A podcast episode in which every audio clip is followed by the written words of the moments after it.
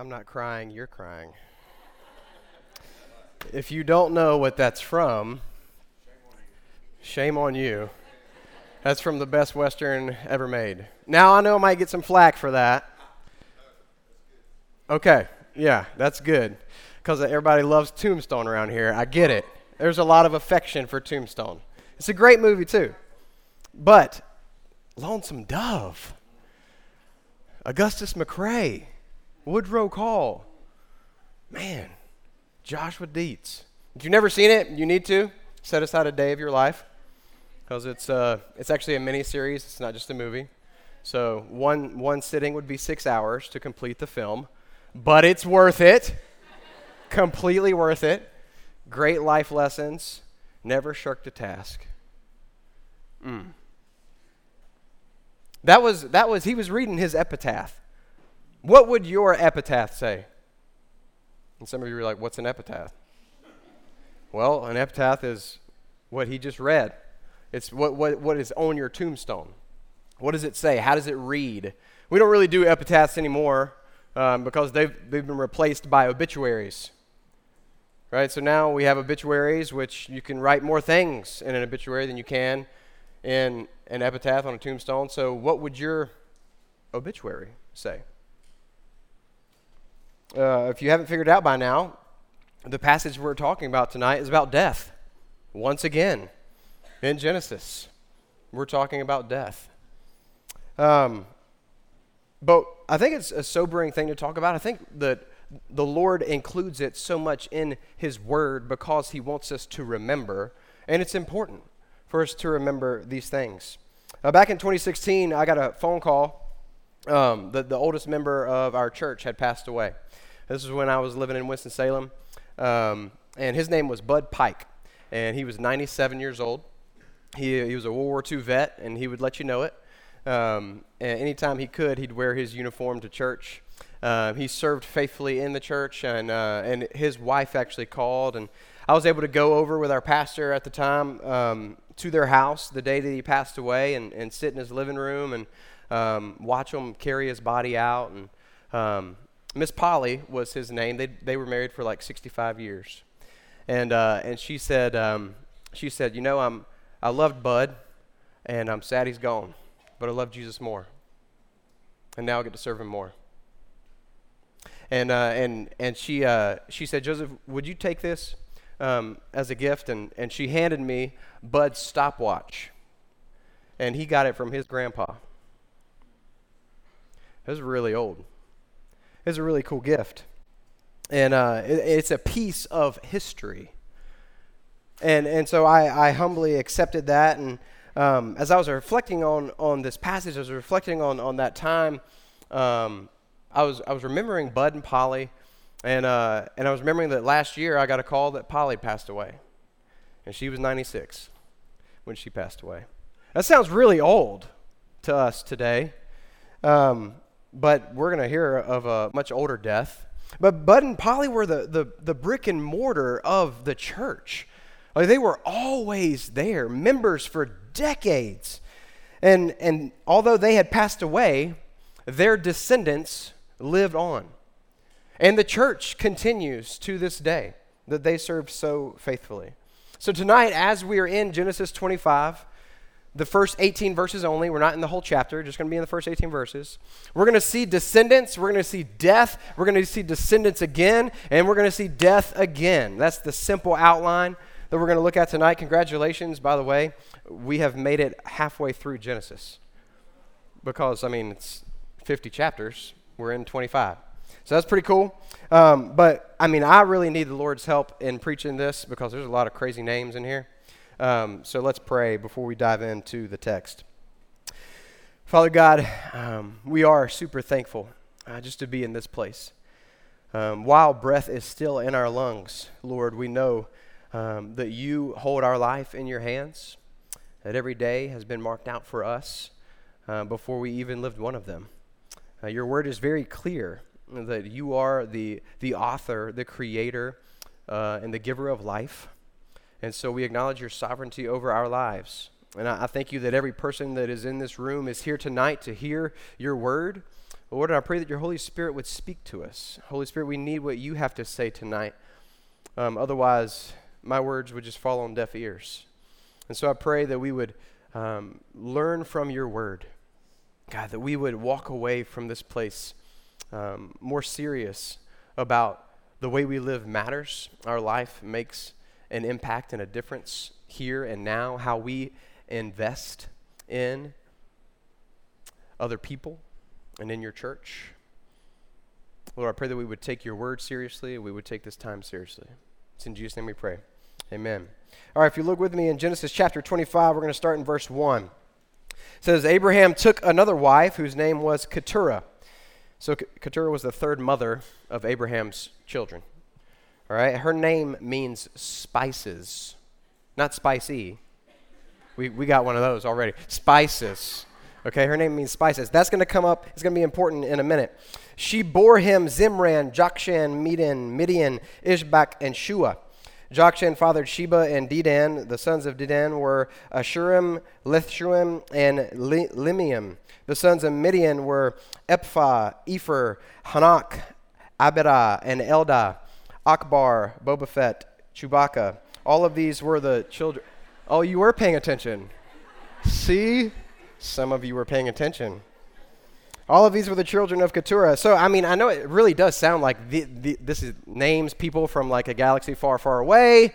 And you're like, this is, what, what does this have to do with anything? Why is this here in the Word of God? It's important for us to remember this is real history. Like, these are real people. These are dads. These are moms. This is siblings. These are grandpas. These are grandmas. Right? This is the genealogy that is in this passage and the one that's going to be later on that we're going to read, it, they frame Abraham's death. These genealogies, his descendants frame his death, and it's very it's strategic how it's put in here. How do you know if somebody is trustworthy? If they do what they're going to say, right? Well, these genealogies prove God's faithfulness to his promises. He always does what he's going to say. He said, I promise you, Abraham, you're going to have descendants. What are we reading right now? Descendants. Multitudes of descendants. You have, you'll have plenty. So, one quick takeaway is that God is faithful to his word. He can be trusted. He is faithful. So, Abraham had many children, but he only had one son of promise. Look at verse 5. Abraham gave all that he had to Isaac, who was the promised son. But to the sons of his concubines, Abraham gave gifts, and while he was still living, he sent them away from his son Isaac eastward to the east country. So Isaac was the promised son, the, the, the, the, seed of promise, and so the one who would get all of that his father had to give. And, and so Isaac gets Abraham's inheritance. So there, notice there's no secondary heir in this passage. It, doesn't say that Ishmael received an inheritance, right? Abraham's firstborn son He's not the son of promise. Isaac was. And so Isaac's the sole heir. He is the prince of the promise. So, what would Abraham's other sons get? It says that Abraham's sons were getting gifts, and then they were sent away to the east country. Now, I'm going to show you a few different maps tonight because I'm not very good at geography. It helped me to like look at the map and see what does this look like. Um, and so the first map is going to be the east country. So um, if it works, did the maps work? Maybe, maybe not. If the maps didn't work, then I'm sorry. Uh, um, the East Country for them would be to the east of the Red Sea, right? Where Jordan is currently, Saudi Arabia is right underneath that. Okay, so if you can picture the Mediterranean Sea and where Israel is, Jerusalem, Dead Sea, that's where the East Country is. So that's where they went. All right, so the history of um, a lot of these sons from Keturah is mentioned elsewhere in the Bible, not just in Genesis. Actually, the prophet Isaiah, when he's prophesying about the future glory of Israel, says this in Isaiah chapter 60, verse 6 A multitude of camels shall cover you, the young camels of Midian and Ephah, all those from Sheba shall come. They shall bring gold and frankincense, and shall bring good news, the praises of the Lord. So, Midian, Sheba and Ephah were Abraham and Keturah's sons. And remember, Keturah means spices. One commentator actually said the most biblical scholars believe that their, their sons became principals in the international spice trade, the gathering and distribution of frankincense and myrrh and other aromatic substances. And so it seems that Isaiah 60 would back this belief up. These six sons and Ishmael's 12 princes, which we will see later in the passage, would surely make Abraham the father of many tribes and many nations. So he left a legacy before he passed away. Well, look at verse 7. It says, These are the days of the years of Abraham's life, 175 years. That's a long time. We got a few birthdays today, people in the church.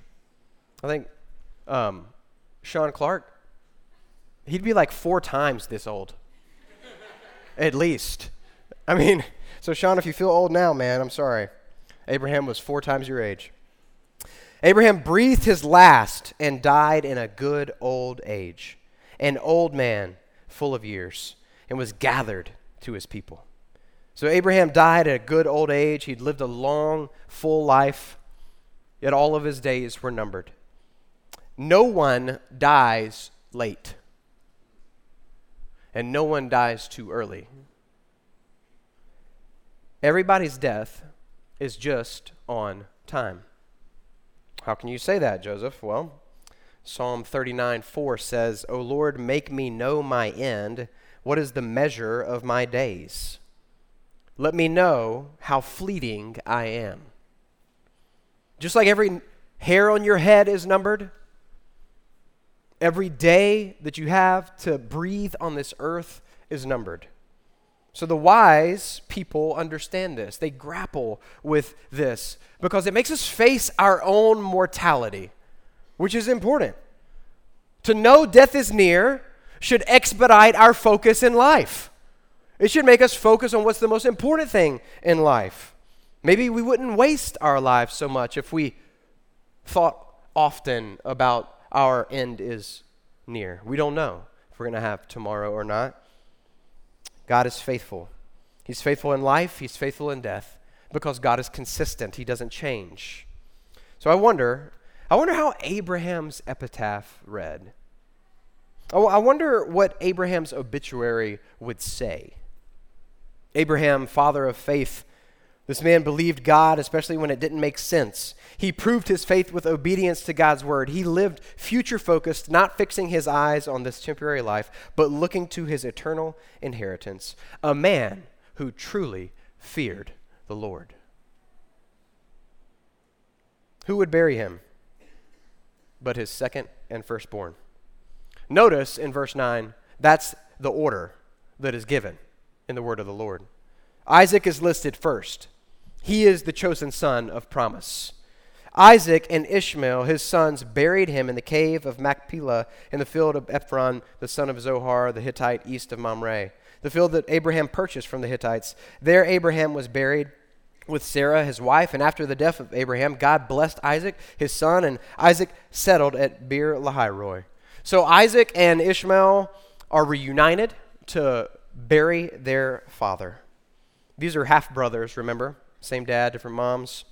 And it, it isn't recorded for us that like there was like family feud. It isn't recorded that there's bad blood between them, like there kind of was between Sarah and Hagar. It appears that this is a family reunion where there's mutual respect and love for their father.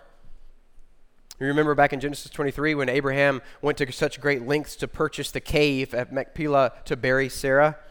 Now Abraham's sons would bury him beside his wife there. I had another map to show you where that was. But hey, check it out. So they would have traveled from here up there to bury Abraham at Machpelah. There's going to be another map. It's su- super exciting.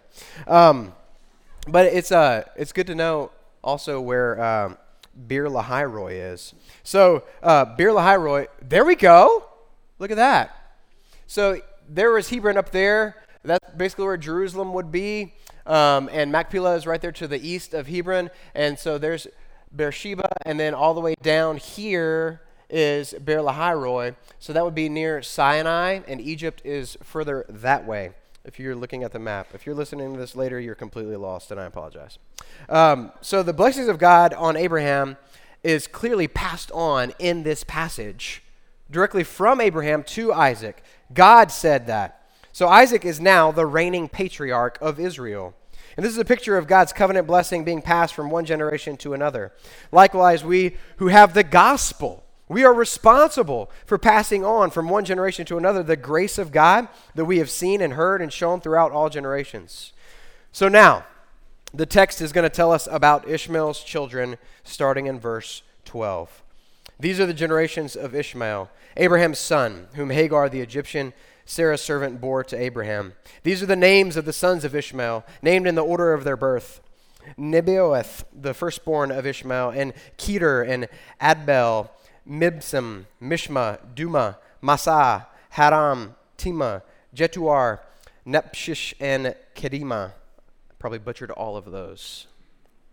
There we go. But if you remember back in Genesis 21, when God told Abraham to send Ishmael and Hagar away, but then he promised in verse 13, I will make a nation of the son of the slave woman also, because he is your offspring.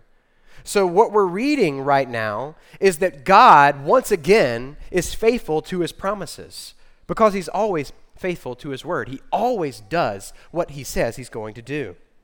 So these are 12 princes of Ishmael. They were notable in their time, but not in salvation history. Look at verse 16. These are the sons of Ishmael, and these are their names. By their villages and by their encampments, 12 princes according to their tribes. So God's promise in Genesis 17 20 as for Ishmael, I have heard you. Behold, I've blessed him. I will make him fruitful and multiply him greatly. He shall father 12 princes, and I will make him into a great nation. We know because of these verses in 25 that we just read that God's promises have been fulfilled. And so this passage has walked us from descendants to death to more descendants, and it's about to end with more death, but then fulfillment. Look at verse 17. These are the years of the life of Ishmael, 137 years. He breathed his last and died and was gathered to his people. They settled from Havilah to Shur, which is opposite Egypt in the direction of Assyria. He settled over against all of his kinsmen, which was also prophesied for him. So there's one more map, I think, of where, there we go, modern day Iraq is where it says the opposite, and it says Assyria. So that's where Iraq is. And see, Beer Lahai Roi would have been right there above Sinai. So Egypt is to the west. And then opposite of that would have been Iraq. So even northeast of Jordan, which is, which is where they're talking about all of his kinsmen were settled. So this is a reminder for us of the brevity of life. This entire passage Ishmael has passed away. He's breathed his last. He's died. He's been gathered to his people. So now that we're done with all of these verses, it makes me ask a lot of questions that I've had to wrestle with myself and that I think are good questions for us to ask of ourselves and to think about. Seriously. When I die, when I'm gathered to my people, when I breathe my last, what will my epitaph say? What will my obituary say? What are people going to say at my funeral? Is that going to change the way that I'm living right now, the decisions that I'm making right now, how I'm spending my time, how I'm spending money, what I'm investing in? How will people remember you? What will you leave behind for an inheritance? Here we are in 2022 staring at Genesis 25 in these final verses about Abraham's descendants. We've been studying about Abraham's life for a few chapters, but we're closing that chapter. Abraham's dead. We're going to move on.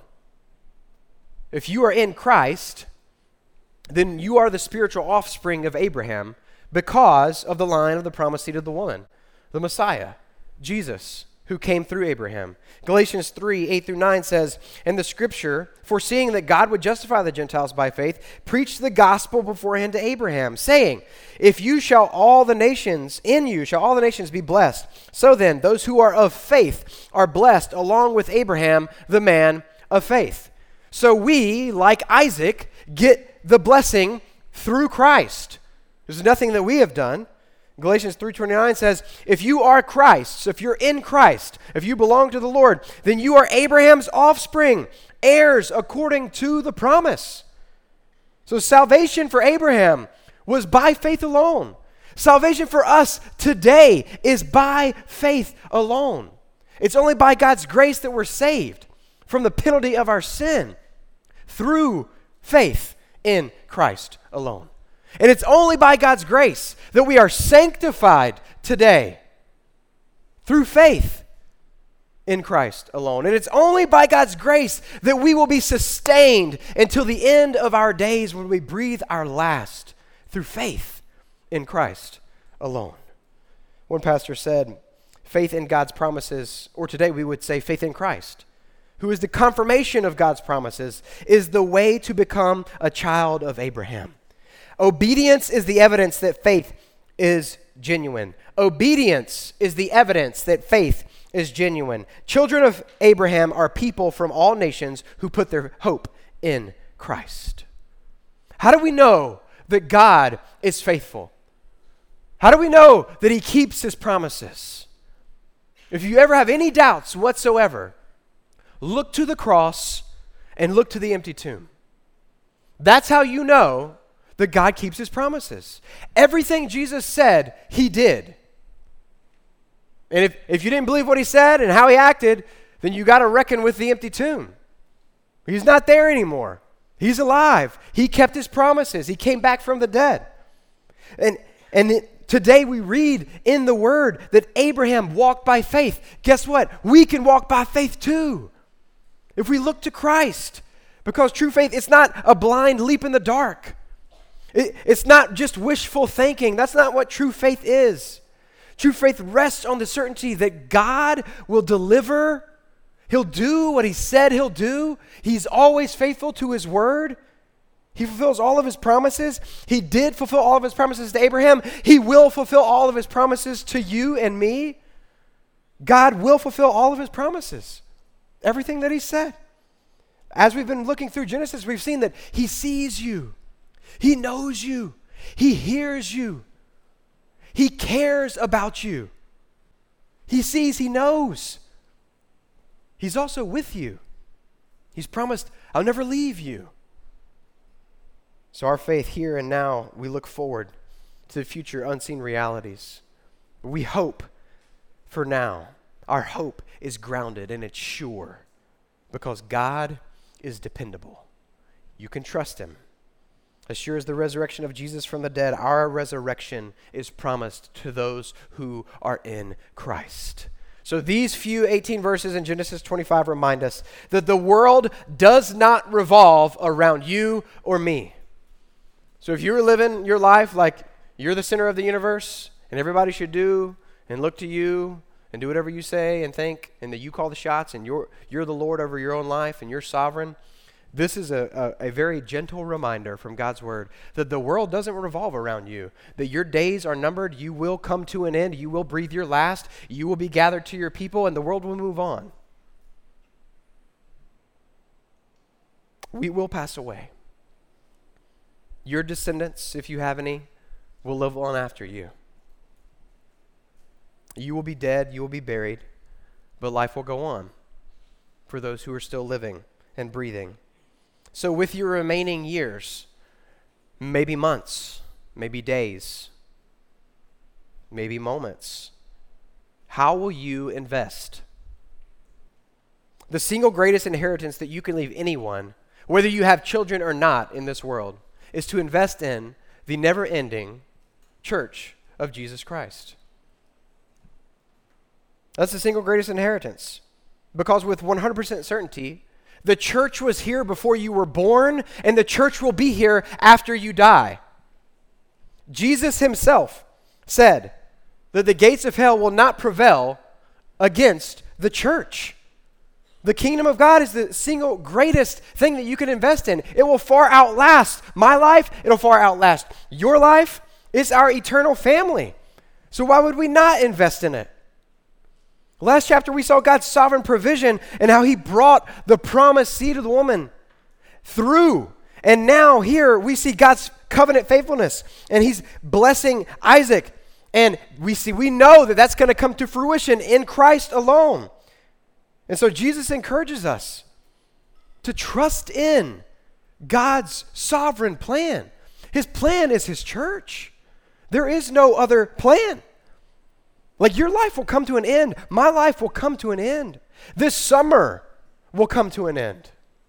But the church won't. Like your school years will come to an end. Praise the Lord. But your but his church won't. Your job, whatever you're working so hard for, spending hours on end at, will come to an end, but his church won't.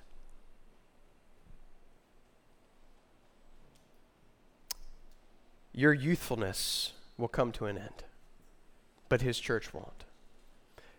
As this passage reminds us, your old age will come to an end, but his church won't.